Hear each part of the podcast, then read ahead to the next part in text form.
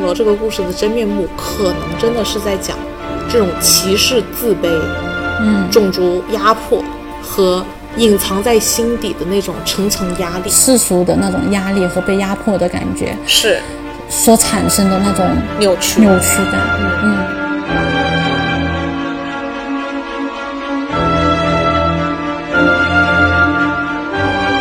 我们今天看了电影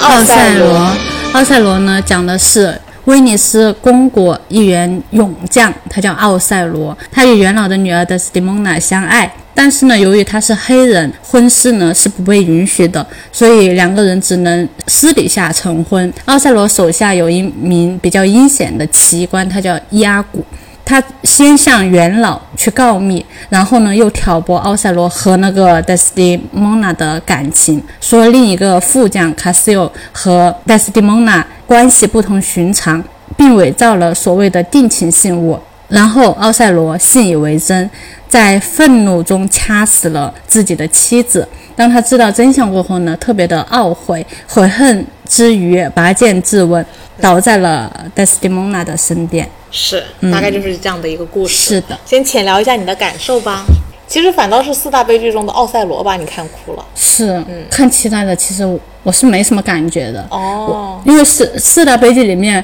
其实要排个排个榜的，序对，嗯排个序啊之类的，我可能最喜欢的，哈姆莱嗯特。对，最喜欢的是哈姆莱特，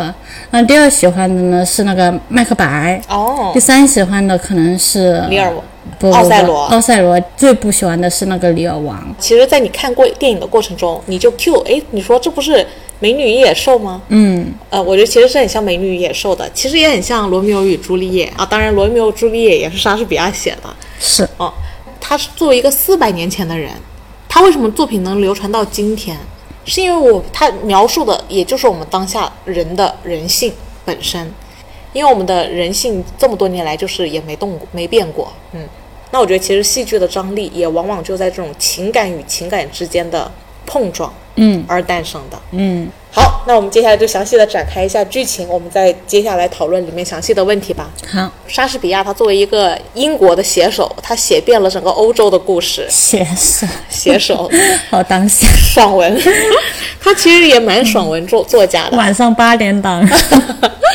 对，所以你看，麦克白在苏格兰，然后那个哈姆莱特是丹麦王子，嗯，然后这会儿大背景又到了威尼斯、意大利去了。九五年的这个版本，它其实一开始就划船，就把整个威尼斯的氛围营造的很强烈。嗯，那摩尔就是奥赛罗本片的男主角奥赛罗呢，他其实是威尼斯的一个大将军，但是他放在人群中是很异类的。 是关键是这个是一六几几年的作品，是四百年前的作品对。那我们这个年代都还种族歧视，更何况那个年代？我的妈呀！嗯，所以奥赛罗作为一个摩尔人，因为他是个战乱年代，他就属于战绩赫赫的那种人，所以他活生生的从一个摩尔底层爬上了威尼斯贵族，变成了威尼斯大将军，就一个蛮励志的贫民窟的百万富翁的跨故阶事。级嗯对跨阶级的，对，所以他其实出现呢，给人感觉既有异样感，也可以感觉到他整个人闪闪发光，因为他在一群威尼斯人中，他就是如此的独特，嗯，就无形中就吸引了一个贵族的女儿，一个大小姐叫 Desdemona，嗯，然后他们就私下相爱了。虽然他变成了大将军，但是他在一群威尼斯人中依旧太异类了，只是说人红是非多。他身边有一个手下是一个他的骑兵，这个骑兵呢就是很恨这个摩尔人，他嘴里反复描述的台词，反正就是也不知道为什么恨。但他因为很恨这个摩尔人呢，就老是想在这个摩尔人奥赛罗背后搞事情。那在奥赛罗和那个 Desdemona 相爱之后，其实他们秘密完成了，就私下结婚了。嗯，在没有经过父亲同意的前提下，他们就私奔了，相当于。然后他手下这个骑兵伊阿古知道了这件事情之后，就联动一个他的好基友摩德里格去他父王那儿开始闹事，说打小报告，打小报告，嗯，你还睡啊？啊，你女儿都被一个黑人掳走了，你还睡啊他？炉子这么客气的 吗？你女儿都被黑人给骑了， 你女儿作为一只小白羊，被一只大灰狼给骑了，听到不就是急火攻心吗？于是就跑到了那个威尼斯的那个领主，就相当于是国王了，然后去控诉他拐走了他的宝贝女儿。那控诉的现场呢，就叫来了多方对峙，因为他当时有一个这样子的背景，在这个电影版一开篇就表达的很清晰。是的，就那个时候的威尼斯的领地呢，是正在被土耳其人入侵的，是所以从领主的角度来讲，他肯定需要这个摩尔人处在骁勇善战的奥赛罗、大将军帮他去保家卫国。是他他们在声讨的现场，其实背背景就是一个军事会议。在这样子的情形下，啊、领主就站在了奥赛罗和 Desdemona 这边，就说对他们两两个年轻人既然相爱，也也是正当的理由，他们也没有用什么蛊惑的巫术，那我们就支持他吧。是的，所以这一场，呃，表面看起来大家都是比较和善的态度，但是他背地里不一定是这样子的态度。没错对，因为只是暂时性，奥赛罗对于这个国家的公爵来讲，它是具备有价值性的。哎，没错。嗯所以在这场控诉中，领领主居然就站在了这个摩尔人这边，允许他和大小姐结婚。是他呃，这个大小姐的父亲看得气不打一处来，但其实也能领略到他自己已经没有挣扎的空间了。嗯是的，非常聪明。是，所以在这个情形下，这段其实很纯真的爱情，在非常复杂的时政背景下，嗯，乍看好像结成了良缘。是嗯，当时结成这段良缘的时候，那些威尼斯人还忍不住挂在嘴边，这是一个崇高的摩尔人，嗯，是一个与众不同的摩尔人，对是一个战功赫赫的大将军，配得上我们的大小姐 Desdemona。不过这是当下，嗯，那那其实，在他们俩顺利结婚了之后，呃，这个奥赛罗就马上被派去呃抗争土耳其人了，然后又打了胜仗归来。然后在这场在他们打胜仗归来期间，奥赛罗是把自己的新婚夫人交托给他的那个骑兵手下压古照看，是亚古在跟这个 Desdemona 相处的过程中呢，发现她这个女人非常开明友善，然后也有一些男性纯友谊疑似。反正，在亚古眼中呢，发现这个 Desdemona 跟奥赛罗手下的另外一名副将叫卡西奥关系特别好，无形中就让亚古嗅到了一丝可以搞大事儿的契机。嗯。奥赛罗打胜战归来之后，他就开始了他的阴谋诡计。嗯，他的阴谋诡计呢，就是跟奥赛罗吹耳边风说：“你夫人呐、跟卡哎，西不讲了，奥不讲了，不讲搞了。在一起，对，然后然后就是欲言又止的那种， 对对对就看起来像极了《盗梦空间》，怎么样给别人植入一个想法，怀疑的种子，就是让你不想大象，你现在想什么？大象。我啥都 没想。但无形中，这里其实就是《盗梦空间》的故事嗯了，就是 Inception，怎么样为你植入一个概念，让它在你心中生根发芽。是的嗯那它植入的这个概念呢，就是你妻妻子对婚姻不忠，是个骚妇，嗯，然后跟你的手下有染，是对，故事就从这个基点开始，在不断的走下坡路。奥赛罗他一旦听到了这件事情，他忍心中就忍不住猜忌和怀疑，哪怕他那么爱 Desdemona，或者说偏偏是因为他那么珍惜 Desdemona，、导致他越发的不能忍受，呃，有可能出轨这件事情，他想寻求证据。是但是伊阿古又特别鸡贼的发现，他们俩之间曾经有一个定情信物，就是那个手帕。是我伊阿古的老婆呢，又正好是大小姐的女侍女，侍女，对，所以他天天怂恿他老婆叫他帮他偷手绢。然后有一次机缘巧合下，他的老婆就捡到了这条手绢，然后并且给了伊阿古。他当时并不知道伊阿古要做什么，是伊阿古就是利用这条手绢把它给了卡西奥，嗯，然后并且设计卡西奥。让他醉酒闹事出问题，然后跟妓女利用他跟妓女的风流韵事，嗯，加上那条手帕的作用，在呃奥赛罗面前演了一场戏，然后那场戏因为有点断章取义、缺胳膊少腿，在奥赛罗那儿，所以就机缘巧合下就营造出了一种好像他确实是跟 Desdemona 有染，并且获得了他的定情信物。是，那无形中，Desdemona 的形象在奥赛罗这里就开始崩塌。嗯嗯，呃，因为那个奥赛罗实在是不能忍受自己最心爱的女人跟别的男人过得那么欢乐、浪、骚，嗯还拿自己的定情信物当做他们之间的定情你看信物看，想象的那个画面啊，想象那个画面简直是难以忍受。是然后最终他就在自己的盛怒之下，掐死了他的妻子。嗯然后掐死了他妻子之后，呃，他的女仆，也就是伊阿古的老婆，发现了一切事情原来是自己丈夫搞的鬼，对而且很有可能还是跟自己当时捡的那条手帕有关。所以他也被压骨杀死了。嗯，最后死在了他女主人就是 Desdemona 身边。嗯，那压骨的事情在他老婆的揭露下也暴也被暴露了。被暴露了之后，当然就被大家审判和被抓。是，奥赛罗知道了真相之后，在盛怒之下，当然也杀死了压骨。完成了对压骨的复仇之后，奥赛罗也自刎而亡。嗯，所以再一次的，这又是一个最后所有人都死光的故事。从这个故事之初，我们就可以非常强烈的察觉到奥赛罗在这一群人中有多独特。有一个评论家在莎士比亚这个剧出来了三十年之后大骂奥赛罗，啊？为什么？因为骂奥赛罗的原因是他认为让一个黑人、一个摩尔人能做到威尼斯大将军这样子的位置，在现实上是不会发生的。啊，哦，这不就是悲剧的来源吗？这就是呃莎士比亚这部剧有多超前的地方了，因为他在一六几几年四百年前就已经写了，当一个有能力的底层不同种族的人，通过自己的能力上升到了这种层面之后。呃，会带来的故事和冲撞和冲突，那莎士比亚的、他的那个嗯剧本好像都是有参考物的，是不是？嗯是有一定参考物，对，但是依旧让一个摩尔人变成大将军这件事情，嗯在当时看来估计是很膈应人的。我估计对于最上层来说，其实他其实是可以接受和包容的，但是对于上升了之后跟你平起平坐的那一群人来讲会，就很会难受了。对和那些理所当然拥有那一切的人比，他有一种闯出来的那种气质。嗯是我亲自历练出来的那些功勋，这这些是那些天然贵族的人身上都没有办法具备的。所以，其实当时我们在看剧场版的时候，那个舞台剧版的时候， 那些呃高官在听他爸爸控诉的时候，他们就有说：“天哪，要是我女我女儿听到了这些内容，估计嗯也能、也会爱上他，也会爱上他。嗯，甚至 Desdemona 也说，如果你未来有任何一个人想要得到我的欢心，他只要拥有你一半的故事，他就能成功。是这已经是很明显的示爱了。他非凡的魅力来来源源于于他的经历，演讲的好，演讲的好，对他既敢闯，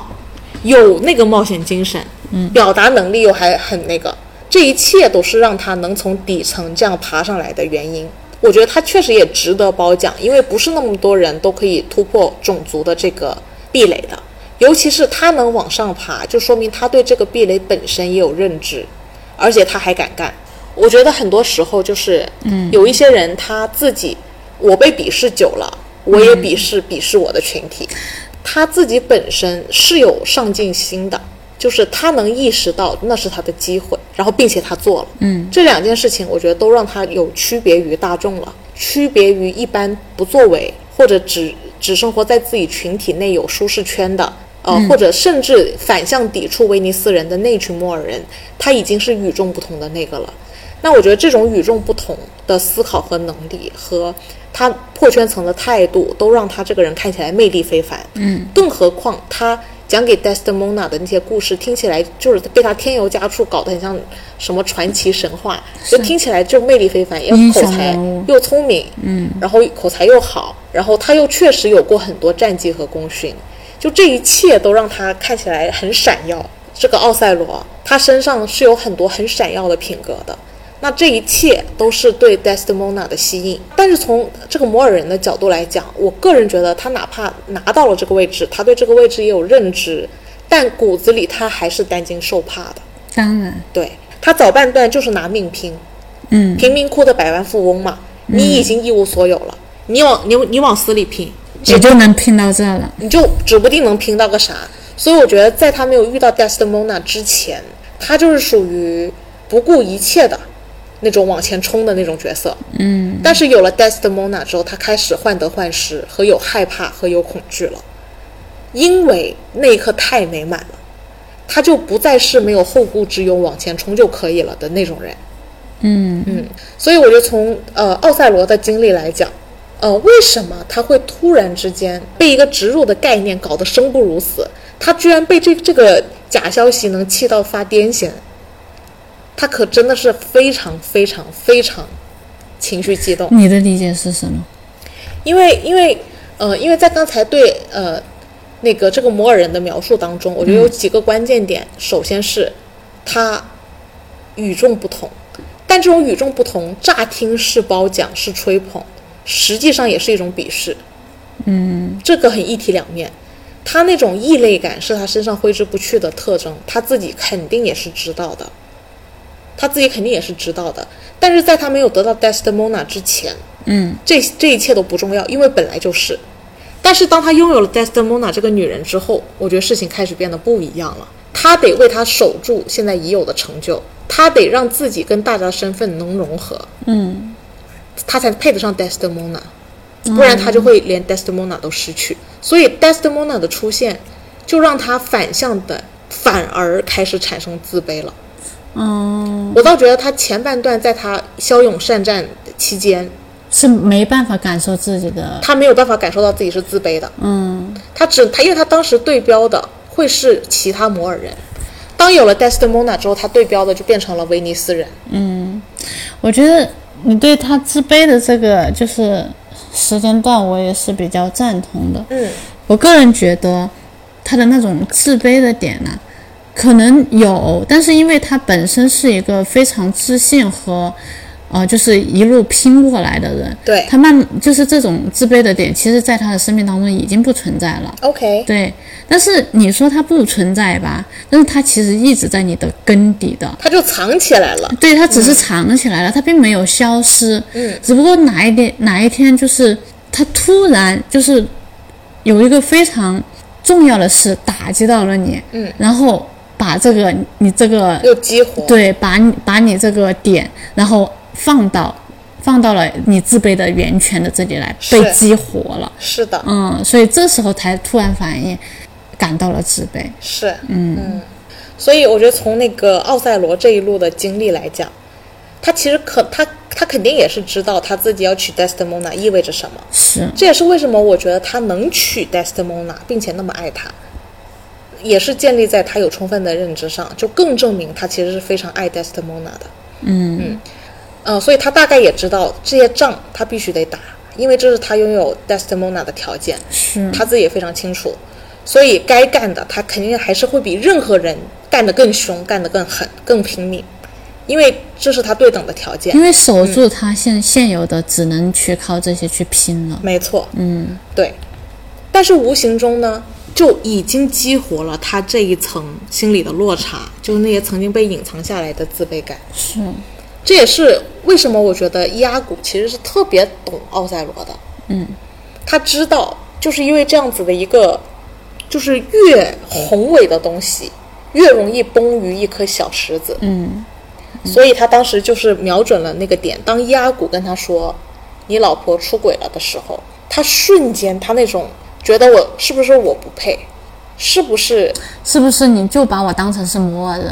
是不是对你你们的骨子里面还还是认不接为？受我？对对对，这种东西就感觉像猛兽一样像的，猛兽一样对的对吞噬嗯对。其实他，其实我我觉得这这种后面有很多行为嗯哈，我觉得你你刚刚用一个词形容形容我，我觉得特别好。嗯，就是我刚刚就是可能来的时候，我刚刚吃饭的时候，我就说我吃完了，突然精神好了。嗯，然后我说前面低血低血糖，你说哦原来是这个原因。嗯，对他，因为在前面你说我我可能就是情绪比较暴躁，我觉得这种东西就是我骨子里面隐藏起来的东西。对，那但是通过低血糖这种，可能就这样子的一件事事情触发了，是然后他其实就被激活。嗯激活了，嗯激活起来，然后连我自己可能都没办法去，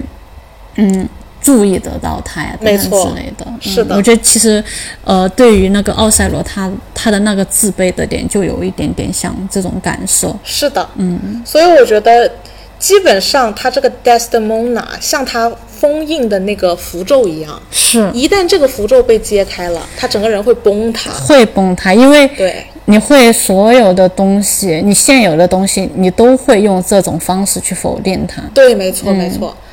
所以其实我觉得压骨拿捏的可真的是很精准，你拿别的东西攻击这个，呃呃，奥赛罗可能都攻不下。对，比如，比方说，你找一个非常彪悍的土耳其人来搞他，啊，这不用比了。可可能都搞不过他。对嗯，偏偏他心中最柔软的那一块就放在了 Desdemona 手里，嗯，因为 Desdemona 对他的认可，他会甚至觉得这是他一切奋斗的终点。是我奋斗，我拼命，比任何人都骁勇，其实就是为了得到这种认可。嗯，那一旦我对你对我的认可产生了怀疑，那就它就是个蝴蝶效应，像多米诺骨牌一样，嗯，一个倒就会是纷纷倒。是，因为其实我觉得里面的人哈，就是奥赛罗里面的人，好像很多人都以自己的名誉为标准，就是为自己一生追求的点。是，呃，像那个呃，Desdemona 他的父亲，他的那种名誉感其实是以家族的耻辱啊等等，以作为名誉嘛。像那个呃，Desdemona 他打破了这种名誉羞耻，像那个 Cassio 他本身，他也是以自己的职业这一块为自己的名誉终身奋斗的目标。但是当他没有了这个副将的这样子的一个身份的时候，他也会拼命的为了自己的名誉去是的，嗯。然后像在这里的话，我觉得啊、呃奥赛罗他的名也誉是其实就是那个 Desdemona 呃对他的认可。对，嗯，其实我觉得像贵族其他人对他的认可，其实他在他身上获得的名誉感其实没那么强烈的，嗯反而是 Desdemona 对他的那是种，嗯，不过我觉得这件事情我们可以先讲讲 Desdemona，再迂回回来奥赛罗本人身上好。嗯，因为我觉得 Desdemona 也是个非凡的女子，很开放，嗯，甚至她能跟呃男生有纯友谊，有点帅，甚至是，她对那种冒险故事的向往就很像少女革命的天上欧蒂娜，她其实是有一点王子气质的大小姐，木花木兰，花木兰这种感觉。对，所以她能非常受这个摩尔人嘴里讲的故事共情。她还不是像一般的女人，听完觉得啊你好帅啊，而是我能理解你感受了一切的痛苦，你那么勇敢，嗯，那么努力，她是能共情这些事情的是女人。因为他自己本身就是一个很勇敢的人，是，包括她挑战了他们家族的权威，这一点可以说是非常有先见之明，对就是说突破时代的格局和心心态、视野，包括其实宏观来讲，从小在贵族环境长大的白人小姐而言，你是不是能奉献自己身心对待一个异族？嗯，因为不管不论她的故事讲的有多好听，她的形象。其实应该是你们这个阶层长期在鄙视的对象，她也能突破。对，她其实作为一个女性角色，她也突破了重重的障碍，才能深深的跟这个摩尔人相爱。对，其实他跟我觉得他跟那个奥赛罗其实是有一对点的像，有一点像是呃一条线线上的两个极端。是，然后两个其实勇敢和正直的那一面和他们的品性的高尚的点其实是一样的，彼此吸引所以并他们两个能够慢慢的靠近。哎，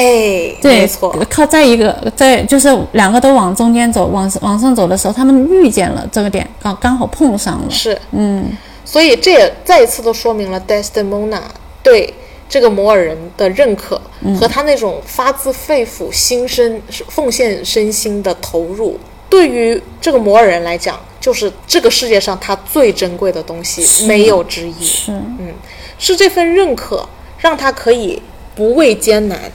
不畏不不害怕失去生命，比任何人都骁勇善战。Desdemona 眼中看到了真实的他，是并且他们彼此之间是可以共情。也就是说，其实 Desdemona 和奥赛罗这两个人是很典型的，真的是天生一对。是，其实我们从呃西当下讲可能会比较容易，就比如说，嗯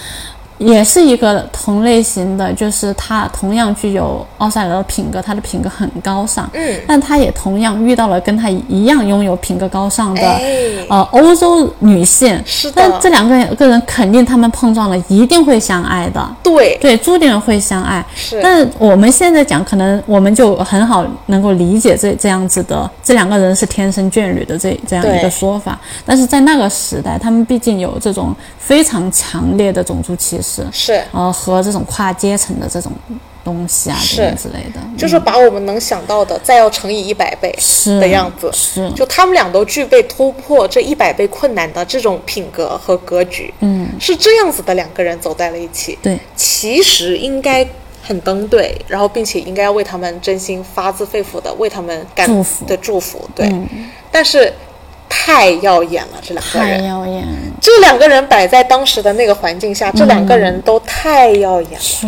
是的，因为那个 Desdemona 就是是贵族中的冉异类对，就是呃冉冉上升的一颗明星。对，然后那个呃那奥赛个罗奥赛罗就是是属于是在战斗当中崛起的冉冉上升的一颗明星。是对，两个人是人都太闪耀了闪耀了，在上升，所以难免会引起大家很多的嗯这不就是猪怕人怕出名，猪怕壮 吗？壮了就该宰了，嗯对吧？然后就呃感觉这个形容也没有很好的样子，我 觉得就有点，呃，像是那种冉冉上升的那那种星星，好像感觉它太过耀眼的时候，就会慢慢的陨落下来的盛感觉。极必衰嘛，你对想说的是对？嗯好吧，但我觉得宏观来讲，就是因为他们俩太过耀眼了，所以摆在人群中，他会膈应某一些没有办法发自肺腑祝福的人。嗯，核心就是故意膈应了雅古。我啊，你们拥有的我没 有。就是很明显，其实他的父亲是第一个被膈应的，是，但是呢，他没压骨能力强，我只能说，嗯，压骨就是属于能力还更强一点，啊，他斗争的精神也挺贯彻始终，挺彻底的。他手下的这名骑兵其实本身也是威尼斯人，他反而做了一个摩尔人的手下，而且还是个小将，是一个骑兵而已。嗯，但他就看这件事情很不顺眼，他主要是看奥赛罗特别不顺眼，是然后他他也不知道为什么，他也不知道为什么，嗯，关，但是到底为什么呢？这个我们肯定是在你待会解析压骨的时候，一个灵魂要探讨的环节。对，在压骨怂恿下，嗯，奥赛罗不是渐渐的对他的妻子埋下了一颗怀疑的种子吗？嗯，我觉得在故事的发展过程中，这颗种子发芽的过程是很精彩的。是是，就是一开始他其实先呃，就是压骨是先发现了，发现这个女人确实很不一般，能跟男人关系也很好，就是有点像我们近代就是男女之间纯友谊的那种哥们。他发现这个夫人跟这个卡西奥是哥们的关系，嗯，他就觉得这里是有利可图，然后开始搞他们。当第一次若有若无的在那个呃那个奥赛罗面前提起这件事情的时候呢，嗯，其实也就还好吧。呃，奥赛罗听到了之后，他心里有点难受，但是他当时还很理智，说你得给我证据啊，你这口说无凭的，搞到我猜忌我的老婆，是这不是搞得我很痛苦吗？是，而且你也得警惕哦，万一被我发现你是在栽赃，你也死定了。对，你能你能感受到我到时候能有多生气？合理怀疑，合理怀疑。嗯，所以他一开始其实是还保有一定的理智的，他是很想理清这件事情的，但是就很像那个《盗梦空间》，其实我们放进去的只能是一个非常简单的想法，是剩下的蛛丝马迹你自己可以补足。嗯，那其实就是在一个这样子小小的种子生根发芽的过程中对，，我觉得你这个人人品不怎么样。我吗？你啊看，这就是一个怀疑啊的对对种子，是然后你就会评啊，他为什么会这样我不好讲吗？呢？我哪里不好？你说说看。对，哎，不说不说，你说嘛说嘛，你说我就听嘛。所以我觉得思想植入这个大家要注意一下这个问题。这个好难哦，很难抗争呢。其实我是，嗯我是一个经常会给自己植入思想的人，哦，怎么说就比如说，我是一个运气非常好的人，啊？就植入植入植入的，慢慢就成真了。 OK OK， 对，他其实一旦这个观念给到他，他自己就开始生根发芽了。所以到第二次伊阿古在他耳边吹耳旁风的时候，他整个人就已经开始被这个想法有点折磨到了。嗯，那从他一开始还保持理智，到第二次见面，他已经开始自己折磨自己了。是他自己开始怀疑自己，像发菜一样的一个想法，就在疯狂的滋长。是的，到他非常渴求能拿出证据，但这个时候他已经失去了他理智的不那一想面要了。证据的那一刻开始，对其实就已经被轻视了。已经被侵蚀了。嗯他所想要的证据也不会是一个确切的证据，而是对他想看到的证据，是的，对他相信的那个真他相。相信的那个对，证据。因为其实像后面他只要一出来去验证，面对面的验证一次就可就以。被打破了。，对，就像那个 Desdemona，在他被他杀之前，我真的很打动我那里。嗯， Desdemona 在死前拼命地说：“让我活到明天，你你驱逐我，你不要杀了我。”呃嗯，啊、不行，还要杀，你你你你杀了我也可以，明天再杀，明天再杀。是然后还是要上。是行行行，你杀我也行，但让我再活半个小时，就半个小时。嗯，因为这件事情其实就这么好验证，是，你再给他一点点空间，一点点时间，稍微给他验证的一次，对，马上就可以解决的事情，但是就是这么猛烈，那个猛兽嗯被哦一侵旦蚀的这么对，强烈，被侵蚀的这么彻底，嗯，但我还是很为 Desdemona 最后的这一波求饶很感动，嗯因为我觉得他很明显不是苟想苟且偷生，嗯，他不是想苟且偷生，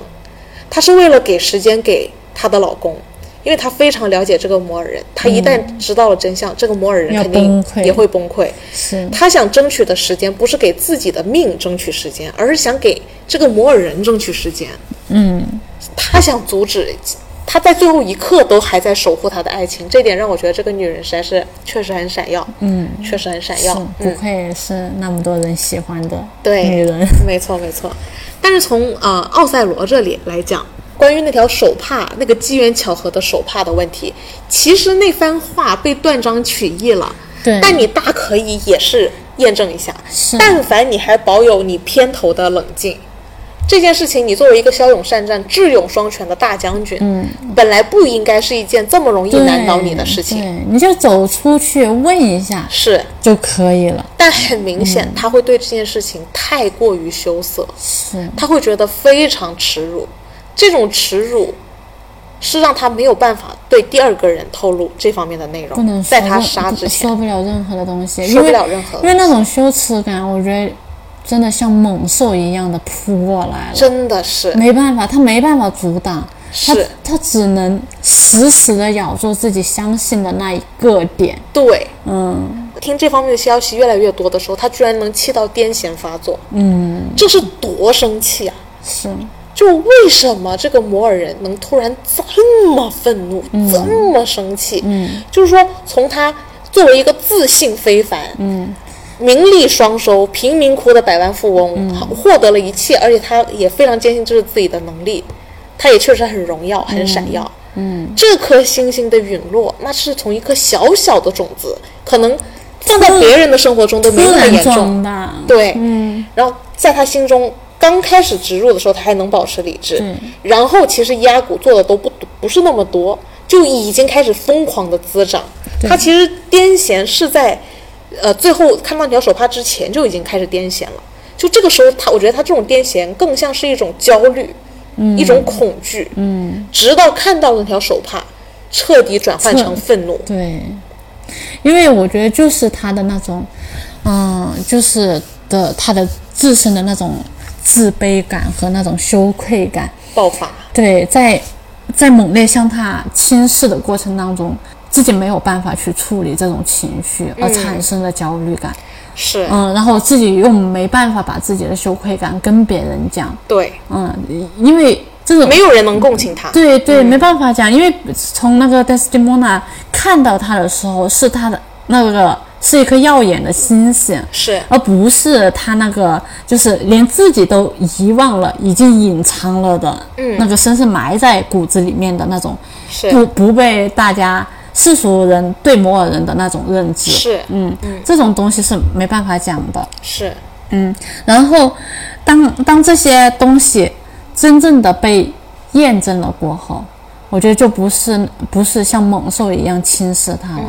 而是所有的猛兽它让它成了一个猛兽，是，崩塌了，嗯对，完全崩塌了。我觉得以前羞愧的点，刚刚是刚好是证实了，它就是那样子嗯的，它的根底是那样子的，只不过说他以前的那个羞愧的点，滋长成了一个非常大的猛兽。是，嗯，感觉是这么多年来积累下来的那些歧视，嗯对那些被异样看待的目光，嗯，那种被人否定、不对被人认可，被他对全部压在心底的一个小角落。对对然后嗯 Desdemona 是封条，对，其实那就是大家对摩尔人的所有的形容，在他的身体里面形成了一个小小的我，对，而这个我，在那个自己羞愧的过程当中，他非非常疯狂的长大了，是然后变成了一条猛兽。嗯是的，是的。然后这条猛兽最后就侵占了他的所有理智是，刚好印证了对嗯摩尔人就是这个样子的。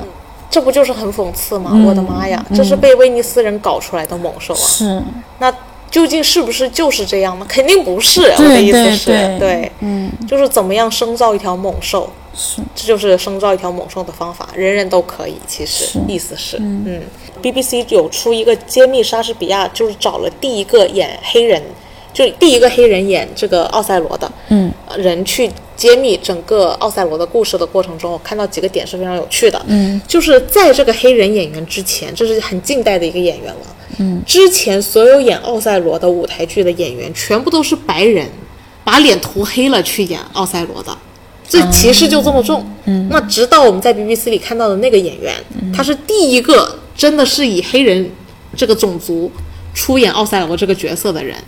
更何况当年的奥赛罗呢？就是他们说，如果这个黑人在表演的过程中不能让观众为他共鸣，对这就表演失败了。对，因为大部分情况下，发展到这个奥赛罗要掐死自己妻子的时候，大部分的观众都已经无法共鸣了。是，嗯就像我看第一个版本舞台剧的时候，我连他崇高的一面我都会否认。是你就会觉得他对就是个野蛮人，对不对对，然后连他对那个呃 Desdemona 的两个人的爱情，我也会否认。嗯，连本身 Desdemona 她忠贞爱情的那一面，我也会否认。是对，所以就这个故事压根就不存在了，你知道吗？但是我觉得这里不就是恰恰说明了这个摩尔人的难吗？是，和他到底承载了多少走到今天的位置？嗯所以他崩塌起来能比任何人的想象都更凶猛，也是因为这一层其实是很多偏见，嗯，在他心心底虽然压着藏着掖着，但是早已经沉重的压缩成了一坨极具爆发力的东西，嗯是的，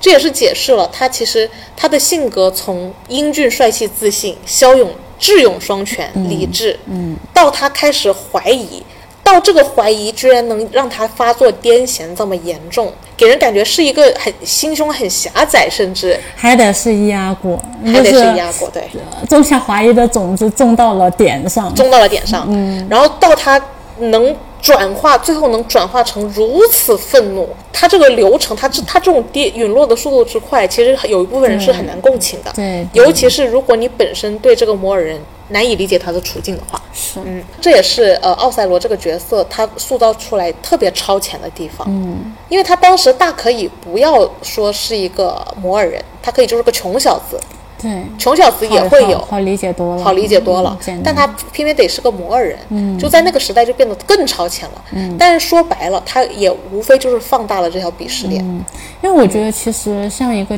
穷小子的话，嗯，可能没有办法用摩尔人的这种差距来，对，弥补不了这个差弥距补不了。他可能如果是呃穷小子的话，他最后不至于愤怒到要杀妻。嗯我觉得因为很多嗯人也没办法理解他这种就是自卑的这对这么强烈的点到底是在的哪里，嗯，这，但是我觉得那个《朗读者》里面的那个女主角可以，奥赛罗可能是他自卑点的一千倍吧，对，可以这么说。嗯，就这也是我再一次的觉得，其实莎士比亚又超前又写到了骨。嗯，那其实《朗读者》只是他的一一面。是因为那个女的她能为了不承认自己是文盲，付出巨大的代价，嗯是可以坐牢坐到死，可以坐牢坐到死。嗯，这对于很多人来说，嗯，哇，这不值得呀！为了不承认自己是文盲就可以那个，对，但其实对等奥赛罗，他其实就是一样的。与其让他知道他他老婆并不是真正的认可他，嗯，而背后里是一套面儿上对他是他欺压骗根那不套，会嗯这样子，所以对他来说这件事情就这么严重，是就那么严重，就是严重到超越任何常人的行为范畴，是的。因为对他来说，那就是一颗就是不可触碰的炸弹。嗯就像那个承认文盲对于朗读者的女主角而言，但是刚好有一个人，她跨到了另外一个文化，嗯，地基里的的一个女性，嗯，她首先是承认了你对，的一一切，一切，对，对，承认了你走过的这所有的路，是，你你也认可信以为真，你以为你们两个也是一样的，嗯，但是后来有一个人戳破了。这就是文化的不同导致的，对导致了你对你前面所有的文化要全部推翻，是你所有的信仰要全部推翻，而且你以此为羞耻，嗯，而且你对你现在就是以前认可你的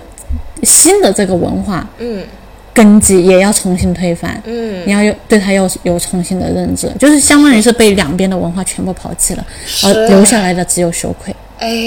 没错。那我们就不得不提哪个小天才完成了这一切，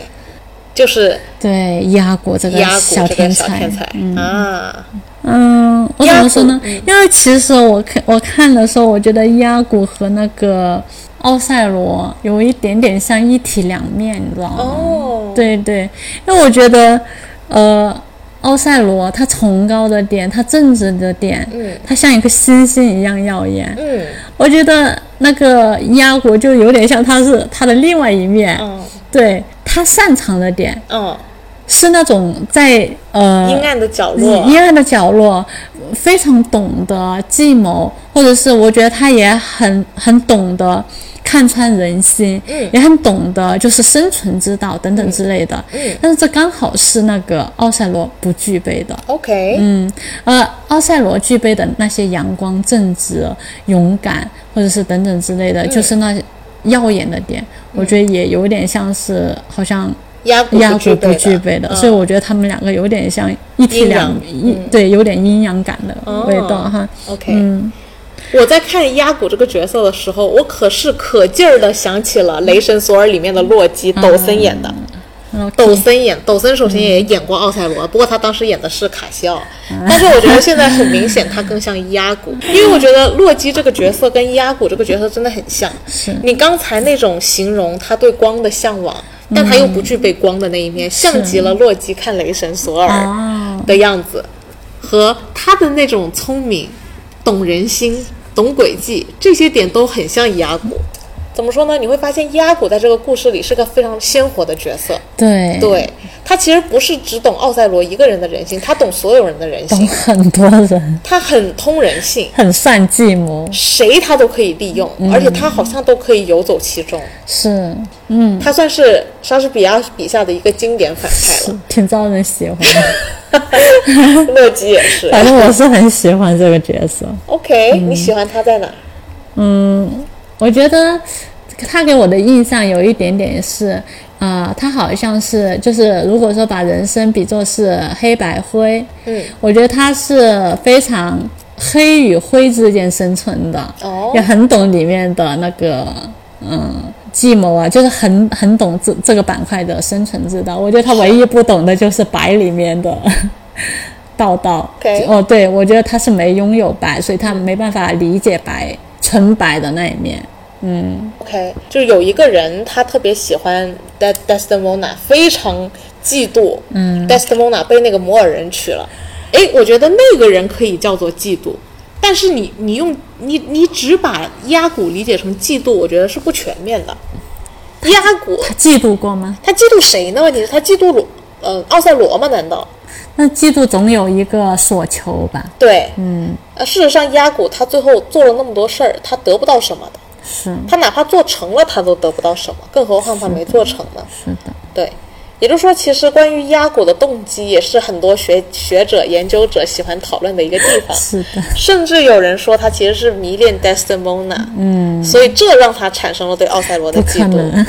嗯诸如此类吧。反正我觉得很有意思的是，他其实通所有人的人性，嗯，他可以根据你是谁，为你丈量你的弱点，嗯然后再用那个我丈使量出用来你的点点，对嗯，关键他还会就是把大家的点全部揪出来，然后形成一个闭环。对，搓成一盘他自己想要玩的棋，是，所以一开始他最最先昆骗的就是一个迷恋 Testimona 的一个小伙子，他把他称之为钱包， 他天天在他那骗钱，说我给你买珠宝送 Testimona，然后那个人就把自己家里田都卖了， 后备仓啊，那可 是都给了他。对然后卡西奥呢，他一开始哄骗卡西奥喝酒，作为奥赛罗手下的一个副将，嗯，他逼他出出事儿，好让那个他撤他的职，是他几乎利用了所有人身上的品质，是他精准的看到了每一个人的特色，嗯真的很厉害，这个然后精准的加以利用。对，嗯，好像所有人他好像是一个上帝视角一样。对，我觉得那个资料里面有一个东西，我觉得形容伊拉古形容的特别好。嗯，就是说，他说西伊拉古其实是一面镜子，是嗯是，它的可以反映每个人身上的品格品格或者是弱点弱点。对对，只要你跟他走在一起，他都会把你反衬出来。是，嗯所以很明显，呃，在这个故事里的这些人，感觉就像为了伊拉古这个角色塑造做伏笔一样，是他就挨个儿给你每个人的问题找出来，你傻。 你太崇高，嗯，你太单纯，对，你太想要名誉，他在利用所有人的弱点，嗯，但嗯他在他在玩一盘大棋他。在玩一盘大棋，嗯，建立在他对身边人的利用，撮成了撮合出了一个很看似有的 inception 的观念，嗯，去植入到了奥赛罗的脑子里，对啊，你我觉得这样这样想，我突然想到一个嗯点形容他们。嗯刚刚说的一个就是他好像在玩一盘大棋，嗯，我觉得他有点把那个嗯奥赛罗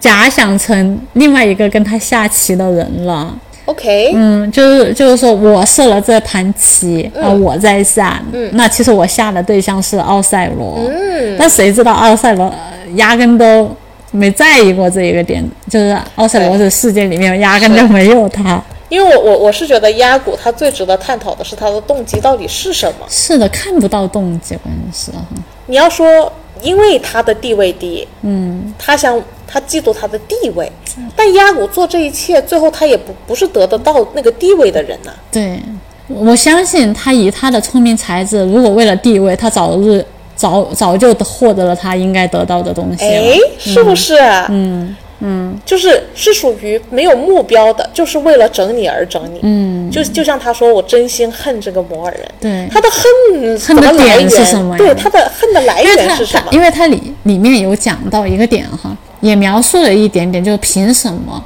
他是配被一个黑人在领导这样子的，是这样子的情绪恨他的话，嗯整个故事不成逻辑，你知道吗？是不是有这样的感觉？是是，最后奥赛罗真正的自杀了的时候，自己他也很伤心。很伤心。对，嗯，他但让我我想起了另外几个经典反派，一个当然是洛基了。洛基对索尔到底什么样的感情？为什么最后连官方都在磕这对 CP？就是洛基他做事情的动机到底是什么？你会发现他的、他他所谓对名利的追求，对欲望地位的向往，嗯，或者说你说他嫉妒他哥哥，这些都不是洛基真正的动因，因为最后没有办法解释洛基的行为。是我觉得他的行为更像是想博得他哥哥注意的行为。就是想跟你玩，想跟你嗯玩，你陪我玩。对，引发他的关注，对像极了那个蝙蝠侠诺兰拍的《蝙蝠侠前传》里面的小丑和蝙蝠侠之间的关系，嗯，就是那蝙蝠侠问那个小丑说：“你你你想让我死吗？”嗯，然后那个小丑大笑说：“我怎么可能想让你死啊？嗯，我最不希望你死了，你死了我怎么办？我你死了我不是很无聊？”我觉得这件事情就有点像那个压古颅内的斗争，嗯他要搞，就像洛基要搞索尔，这是一件必须的事情。嗯，但为什么必须呢？其实骨子里就像你刚才说的，他有个假想的玩伴。嗯，这个玩伴呢，就是奥赛罗，就是对于洛基而言的索尔，对对于小丑而言的蝙蝠侠。嗯，只是我不用这种方法跟你玩儿，你根本不会跟我玩儿，所以我只能用这种方法跟你玩儿。嗯，哎，我觉得这样比较能解释伊阿古的动机。嗯，不然解释不通啊。我这我这里的逻辑是那个，嗯，伊阿古对奥赛罗的感情就是 爱，对终于他，有一个腐女版本的奥赛罗。啊我觉得我这个不是分析腐女版本的，我觉得我是正向正向回应 OK 这个问题嗯你，你展开一下。因为我觉得，呃，奥赛罗和那个 S D 蒙娜，嗯，他对那个奥赛罗的感情是其实是一样的，你觉得伊阿古和 Desdemona 对奥赛罗的感情是一样的，对，那不就是为你奉献一切的爱吗？对他就是很爱奥赛罗，我觉得像像前面一样，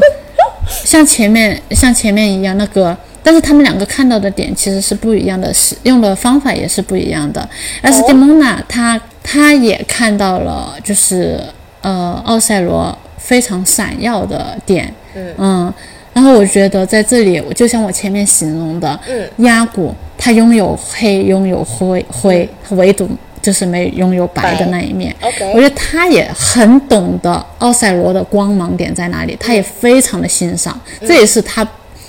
就是之前没有碰触的那一个板块，你知道嗯吗？我觉得他他们两个的起点是非常一样的，嗯但不一样的点是什么呢？不一样的点，我觉得是艾斯蒂蒙娜，她也是白的嗯她也是白的，他们两个是是能够。玩到一起积极的，的对对他们两个的基底是完全是一样的，是一个世界的。但是，嗯，那个亚古是站在黑和灰的世界去看那个白的对，所以他使用的手段也是黑跟灰去 OK 针对这个，嗯，白。哦，这对样，啊其实但是我觉得他们两个的爱都是一样，都爱的非常深沉。 对奥赛罗，对我，觉得你这个版本应该给那些研究莎士比亚的史学家听听。嗯 所以我觉得，因为因为说不通啊，因为那个伊阿国对他的妻子毫无感情，你知道吗对？感觉就像，呃，两个人做那个呃上床的娱乐欢乐是，毫无感情，就不像他把他妻子当成是一个一头牛一样， 还是一头笨牛，你知道吗？他非常的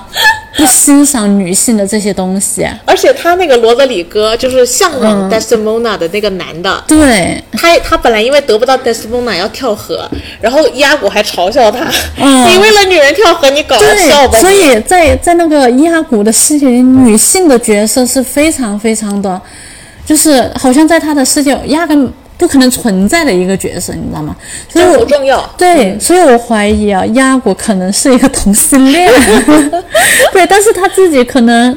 也没有办法接受这件事情。我觉得他没意识到 OK 嗯，就自己没办法意识到，就就像他完全没有意识到，呃哦，原来自己是爱一个男人的，对哦，可能 OK 对，然后但是自己是的生生存方式是跟、呃、跟女他截然女不性同对跟对女性结了婚，就是世道的相处方式，对，因为说实话，我觉得你这种解释方法才能解释得通压古的行为。对，不然为什么啊，对吧？因为是有史学家解，因为很多史学家都在论证，嗯为什么压古要这么做。嗯，关于这个为什么的探讨中，甚至都解释到他其实是非常迷恋 Desdemona 的。对但我觉得很明显，他很毫无嗯对呀、感觉。毫无感情呐、他的那个 Desdemona， Desdemona 对我觉得他。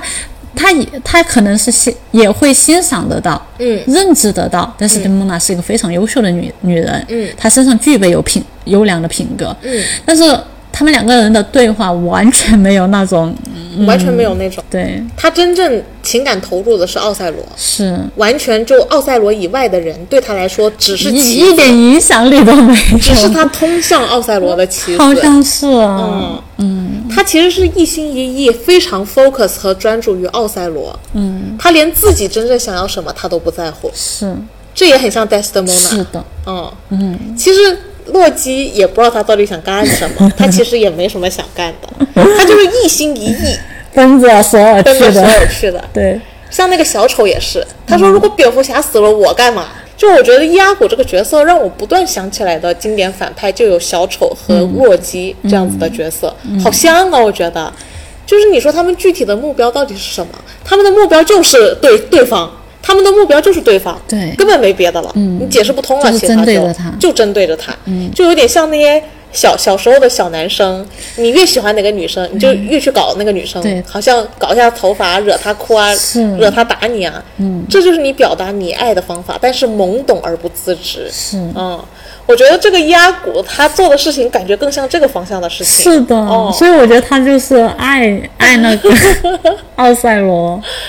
是因为我觉得确实也没有更好的方法去解释压骨的行为了，他真嗯的没有求名利的痕迹，没有，完全完全没有而且对女性完全不感兴趣。嗯，对他们他骂女性都是骂荡妇，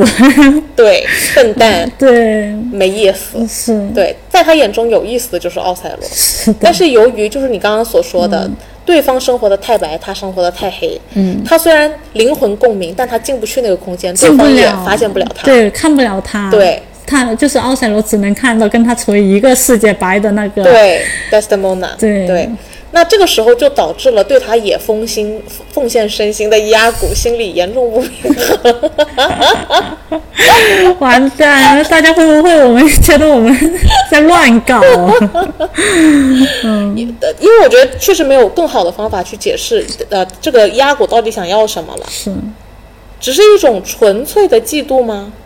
我觉得他都不嫉妒，你知道吗？他我觉得他都不嫉妒。对啊，他我他哪里嫉妒奥赛罗？他他嫉就妒他恨什他么？对，他就莫名其妙的，我觉得他就是生气，哦嗯，我觉得就是生气的那种点就。我觉得他的那种点，你可以说是嫉妒。我觉得嫉妒并不是说嫉妒他拥有谁拥有什么，对我觉得他就就是嫉妒奥赛罗结婚。 对，因为因为他他也是一开始就是因为奥赛罗结婚了，他才跑去那个呃埃斯迪蒙娜他父亲那里对搞事情。是的，当天他就忍不住了。整个故事的起点也在这儿。是的整个故事的起点就是那个人和那个人结婚了，是然后我去他父亲那儿搞事情，是我的的破坏从这一刻开始。是的，哦、就是压古怪对于奥赛罗的恨太无由来和太纯对粹呀、了。你都没办法解释这种嗯，东西。太无由来和太纯粹了。嗯，就是他丝毫没有自己所得。关键是他最后，嗯最后那个奥赛罗死了，自杀了过后，你还记嗯他得说了那段话，对嗯对你可以跟大家讲一下那对，他作为一个以说话见长的角色，嗯，在奥赛罗自刎了之后，他说：“从现在这一刻开始，我将再再不不说话了。。嗯，他的世界暗淡了。”哦，他没有兴趣了。对，你你可以说是因为他计谋的失败，嗯，他做了这一切，但是他嗯为什么不说话了？但他为什么？不嗯说话了？对呀、他可以继续靠他的阴险狡诈诡计，嗯，他那么聪明，那么机对灵，那么得瑟，他在想办法呀对，栽赃呀对，不要承认你的罪行啊，对呀、以他的计谋，他肯定会可以逃脱逃这一脱切的。呀，对呀，他他目中失去了一切，对他生无可恋了，对，唉想想爱而不得还。爱而不得，爱而不得，爱而不得，因爱生恨。对，但其实这然个后恨背后然后是爱自己的导基致底，导致自己最爱的人死死了。嗯，所以我再也没有说话的必要了。其实是一样的，他跟那个呃奥赛罗是一样的，奥赛罗杀了自己最最爱爱的的人，人他他也是是，嗯。所以从某种角度上来讲，他们其实是一样的。其实是就一像样最开始他的嫉妒之心，可能就是也是在疯长的，就是对可能他从结婚的那一刻开对，始，可能就是在疯长，他自己都忍不住。去做这一切的行为，然后诞生出这种纯粹的恨。对，其实说实话，我是觉得那个莎士比亚笔下，至少我们看的这四大悲剧，它的那种前后嵌套的关系是很强烈的。嗯，就像比如说那个三王子和那个外面的国家，嗯，和自己内部的关系，它是大层套小层这样嵌套下来是的。就是每一个人物，他和上一个人物之间都是完全一致，但是迭代的。是的，你就对感觉这个悲剧有点循环、螺旋式上升的感觉是。所以我觉得其实，嗯，我我对伊阿古的感受也是，就是像洛基对索尔，就像那个小丑对蝙蝠侠，嗯，他他其实是嵌套的，他其实对他是有浓烈的情感的。不然他为什么突然就这么恨这个摩尔人？只是因为他身份地位？那你为什么不去追求你的身份地位呢？是你还要待在他身边当骑兵啊？以以他能够在黑黑灰狼道混得风生水起，是吧？对他应该搞罗呃那个很他他他他其实有很多别的操作方法，但他太针对奥赛罗了。是的，是的，嗯，就像其实洛基不当不搞他哥，他人生也有很多别的事情可以做，他就对是呀、不去做。就不去做啊，没兴就趣整天其他跟没着兴趣跟着他。对，嗯我就指着你搞你。他的计划本来是卡西奥和 Desdemona 死，嗯，那就只剩下奥赛罗了。奥赛罗并没有怎么样。对，如果这件事情在当时的法律是可以因为娼妓而被接受的话，嗯，那奥赛罗依旧会存在。他本来的计划是这样的哟，是把奥赛罗身边最接近的两个人搞没了干掉但是奥赛罗还在。对，他就成了那个奥赛罗奥赛身边罗最重要的最人重要的人。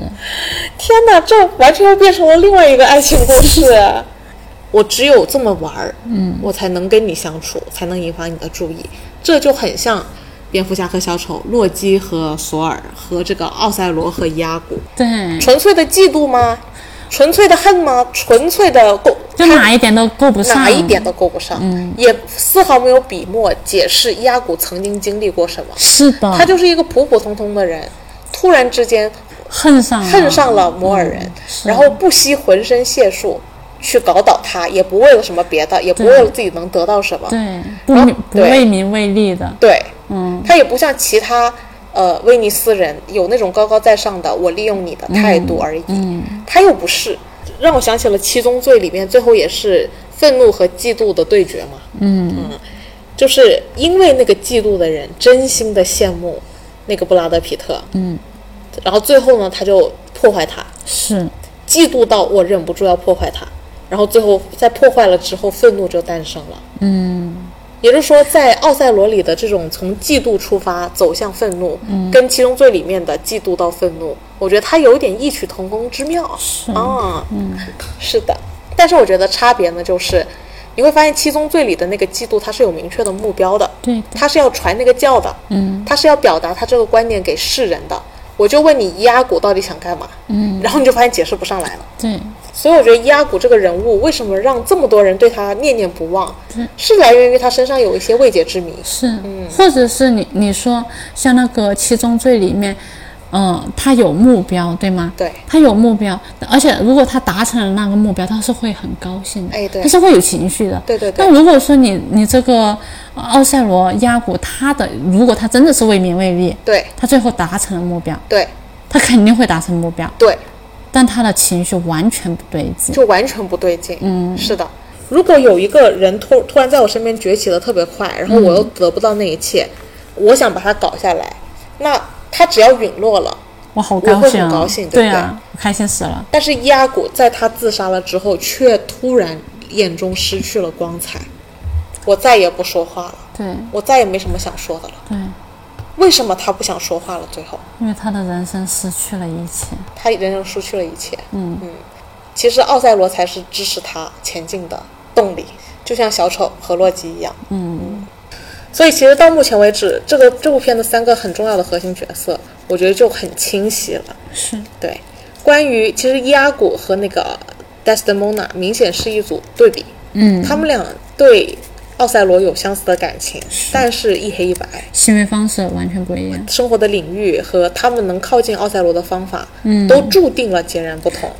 所以我觉得这个故事，奥赛罗这个故事的真面目，可能真的是在讲这种歧视、自卑、嗯，种族压迫和隐藏在心底的那种层层压力，和那种不能被世界所认可和接受，嗯，和我怎么样去抗争这种反认可，嗯，我我非常赞同这一点。哦，OK，嗯，所以我觉得他在一个表面的狗血的故事之下，嗯可能莎士比亚在百年前就提出了这个非常深沉的问题。对他反，我觉得自卑只是就是解释了里面的一个点，对但是我觉得其实核心的反而是这种身份认可感。哎，身份认可，嗯，尤其是你的身份本来不具备被认可的条件，对，就是不迎合世俗里面的大那种众的普世对，的而且认可，而且是被踩在脚底下的那种身份的话，是嗯，他如何就是他他所承受的世世俗的那种压力和被压迫的感觉是所产生的那种扭曲。扭曲感。嗯嗯，比如说群体压迫和群体表面祥和，实际压迫对，会造成的问题，嗯和个人心里面会造成的压力，是和他会进行一个怎么样的展开？他有可能会把人压到一个我们自己都控制不了的方对向，。嗯当一个人的身份没有得到社会的认同的没时有候，那个满，足，对自己都不能认可自己，自己都要藏起来的那种。因为你，你看，这样我们就可以回到摩尔人身上了，就是那个奥赛罗，他之所以从那样自信，突然走向疯狂猜忌，嗯，再突然变成疯狂的愤怒。他这种转变的力量之强大，你就反推可以知道他心里压抑之久。是的，那个耻辱和他那种不敢被人戳破的恐惧，为什么他老婆出轨能给他如此奇耻大辱，就是被钉在了耻辱柱上。像被钉在了耻辱路上？那嗯更何况压骨，压虎这个耻辱是连公布都不能公布出来，他到最后都没有办法说出来，有可能一辈子都说不出来一的。辈子都说不出嗯对，来。也可能他身边人没有人能够挖掘到他的痛苦。是，我觉得奥赛罗最起码，最起码，最后呢压过了解了他的痛苦，能够把他的痛苦和耻辱给他剖出来。对、d e s d e m o n a 也可以，对，但是亚古没人对，给他剖，因为有时候我们喜欢讲那个无能狂怒，嗯，他最后能那样家暴他的妻子，完全是来源于奥赛罗，当他自己羞耻和自卑的那一面被被挖掘出来了的时候对，他就陷入了那种无能狂怒，嗯开始有家暴男的倾向，以消停这件事情。嗯，就我们现在再来想想，他为什么非得杀死他妻子不可？就不能如他妻子所说的那样流放他，嗯驱逐他？我奥赛罗心里的猛兽为什么非得杀死 Testimona 不可？嗯，连流放都不行，赶走都不行，暴打一顿都不行，一定要死。因为这个，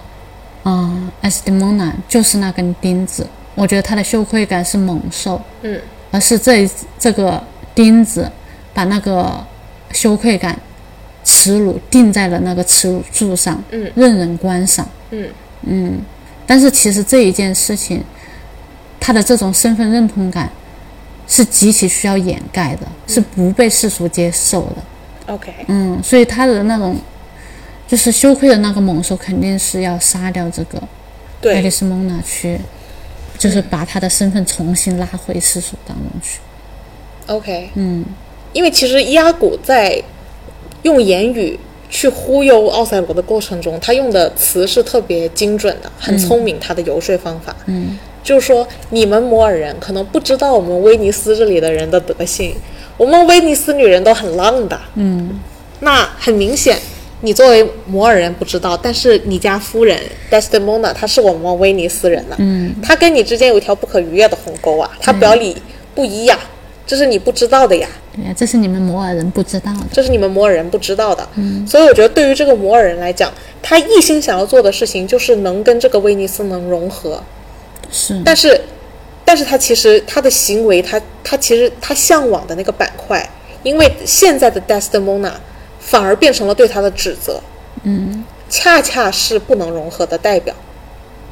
我跟你是融合不来的，是的，对你对我情感的投入，就是如果你不死，如果 Desdemona 不死，他就相当于他得接受，时时印证着我们不能融合，就对是这两个文化差异不能融合在一是起。我永远不能成为你们威尼斯人。嗯，羞辱感呢、这种时时刻刻都在印证着我，就是你的出现，你的你的存在，都会把我以前最自卑的那那些东西，是一直提醒，一直放大，时时提醒我，只不过是跟普通的摩尔人是一样的，是比较血腥的，是比较暴力的，是粗鲁的，是落后的，嗯，项项都在证明。嗯，我觉得其实那个奥赛罗身上也有一点点那个道德洁癖，嗯，因为他想象中他和他妻子之间的关系是纯白无瑕的，他眼中的这个 Desdemona，本本来会是他所有成就一个外化的结晶，嗯，应该是洁白无瑕的，他他受损了，嗯，他残破了，他觉得他清除掉这个破败，嗯，反而是他捍卫他眼中纯洁的方法，其实两个人对自己的身份认身份，自己不认同。对，哎，就是就是自己非常不认同自己，就是比如说伊阿古非常不认同，其实他知道嗯自己对奥赛罗的心思，嗯，但是自己讲极其的否认这一点。对，然后像那个奥赛罗，他其实知道自己的那种有自卑有默默人的那那种嗯劣、文化的劣根性，嗯，然后极其的否认这一点，是然后才想要用这么决绝的激方烈式，的方法，嗯，去捍卫，嗯，他心中本来想象的样子，本来的样，所谓他想象的样子，但不是粉本来的样子，粉，嗯，否认自己本身的身份身份感，是，嗯，所以他哪怕那么心疼，他得动着这个手。这个时候的 Desdemona 已经不是一个他爱的女人而已了，而是对于奥赛罗来讲，嗯，是是代表了他心中对于他认为的所谓的那个道德洁癖的那一面，这个道德观的一个捍卫。他如果不动这个手，那对于来说他来说，这个世界就彻底乱序了。对他动手了，反而等于他维护了自己内心的对，秩序。因为他们两、这两两个身份都是不不被当下社会秩序所认同的，对，所以两个人如果真的想要活在这条秩序中的话，是是某种程度上是要去极其否认和抹杀的。对，嗯，或者说，但凡能动到动手的这种，你仔细看看看这个男人身上有多少自卑的那一面。嗯嗯嗯，所以他们过激的行为，那是对自己身份的捍卫。嗯，是的，对，只不过双方都有不同程度的扭曲，是在这种种族议题下，种群议题下，还不是种族，不能说的群体秘密议题，不能说的秘密。嗯，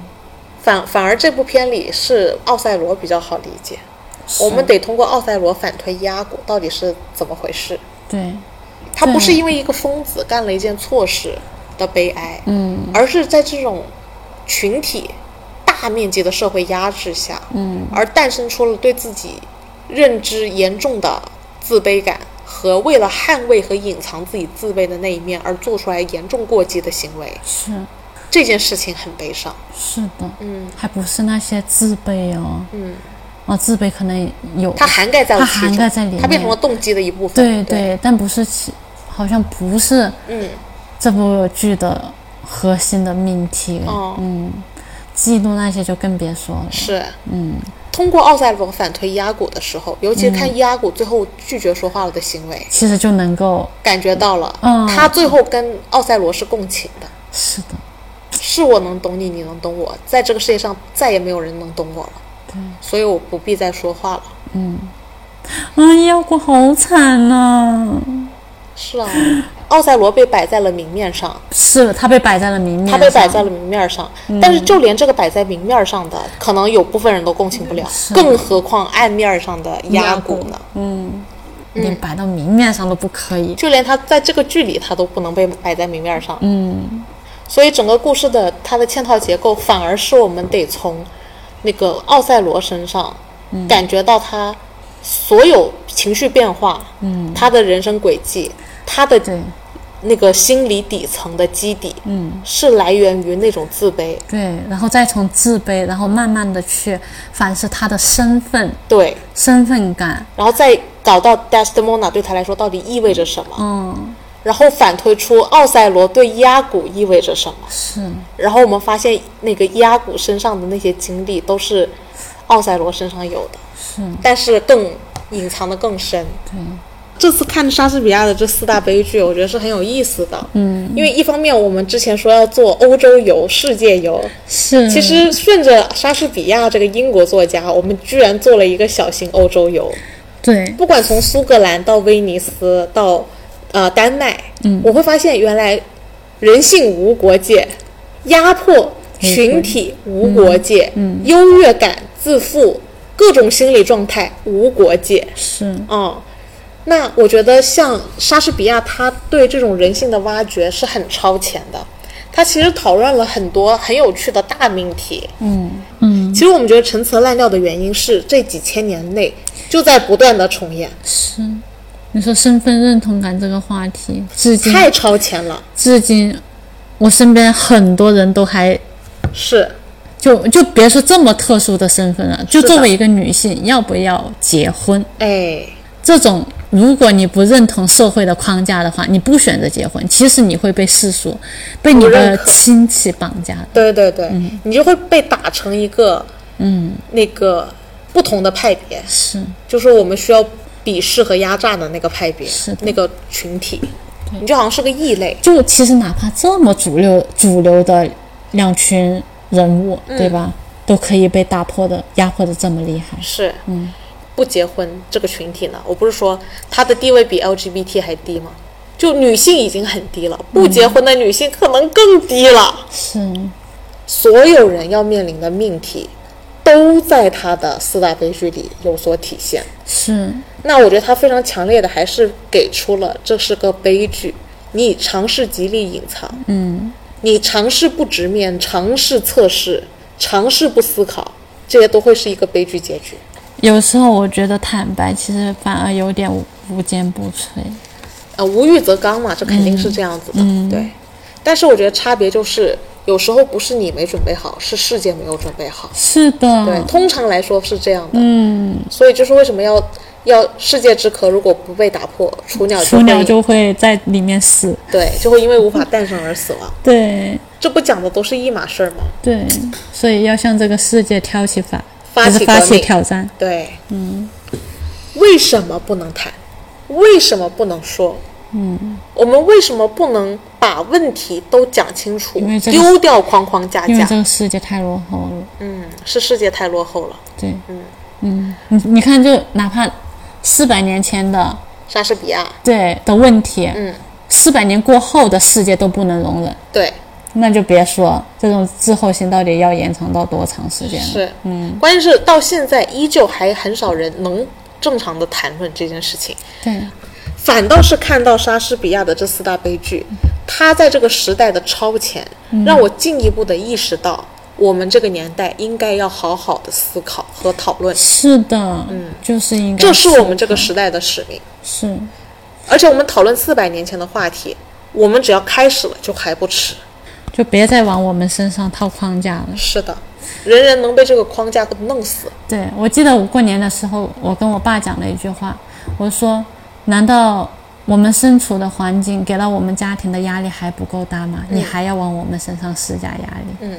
我说：“你只需要爱我们就可以了，我们可以对一起去对抗这个环境。哎呦，这么浪”我漫爸啊！突然 get 到了这一点，是，嗯，我们的敌人根本不是彼此啊，是这个世界。是的，如果这个世界的环境良好了，其实我们每个人都会很好。对，然后我突然发现了一个点，嗯，我觉得他的这种，呃，所谓的人性、人性的悲惨啊，或者是人性悲呃那个，呃，就是一种恶性循环呐、嗯，我觉得它只是现象，嗯要思考嗯这个话题，嗯，他或们者来是这里要提到，学习嗯这个话题，我觉得反而反而成为了目目标性，嗯就是成为了结果性。然后我觉得它的最的起点是什么呢？嗯我觉得它它的起点就是这个世界太乱了，是就会出现就出现了很多不可思议的现象。是对，导致了这这这样哎所谓种的种悲的剧嗯悲剧，难道我还剖析的还不够明确吗？这就是因为大家，呃，是就是这就是大家为什么受到压迫的原因。难道我们不应该去思考吗？不应该去学习吗？不应该是去好好的讨论一下我们当下的这个是世界吗？是，嗯，阿姆莱特这条线呢，嗯，其实就是他延迟复仇的线，他在抗争复仇这个概念，嗯，他因为他要思考这件事情到底值不值得做，对，因为他想斗争的是反这个轮回，你会发现他做了，他反而进了这个轮回，是他只有不做才是不进这个轮回。他作为莎士比亚四大悲剧中最与众不同和独特的角色，他其实是放，我觉得他承载了莎士比亚真正的内核。嗯，就是我们能不能跳脱这种循环，看看我们过往造成了什么，对呀、尝试去突破这种无止境的痛苦循环。真的是真的是哦，嗯，你看这是这四大悲剧涵盖的角度是很饱满的，年龄的问题、人群的问题、种族的问题、性别的问题，还有更小的群体的问题，和群体和群体之间不融合的问题，嗯，然这后些我出觉现了得都各种社会矛盾，是嗯，然后是人其实都是在被压迫的，都是痛苦的。对，但是为什么，为什么人们还没有在思考？那是因为我们都没有汉娜·阿伦特所说的那个公众领域，我们到头来每个人都在自己狭义的认知领域自己挣扎，只有哈姆莱特一个人跳脱出来了，并且警示大家。他最后死前不是跟他的那个同伴说：“你别死，你得把我的那个内容传递下去，告诉大家。”嗯。意思就是要让大家加入这场思思考，就是他加入思考的这个概念，其实就是大家一起进汉娜·阿伦特的公众领域。嗯，我们得到一个公众领域，放下所有的成见、框架、束缚、文化边界边界。嗯，我们要讨论一个人类真正的未来，对，因为他这些故事能跨那么多个国籍，就说明了这个问题根本就是无国界的。是的，嗯，这就是人的问题。是的，创造一个更好的社会吧，接下来，嗯，打破世界之壳，让雏鸟诞生。嗯嗯，是。好的，那我们今天就先聊到这儿了。 OK，我们下一步，要看的是李安的《卧虎藏龙》。嗯，好，那我们下周再见啦，拜拜拜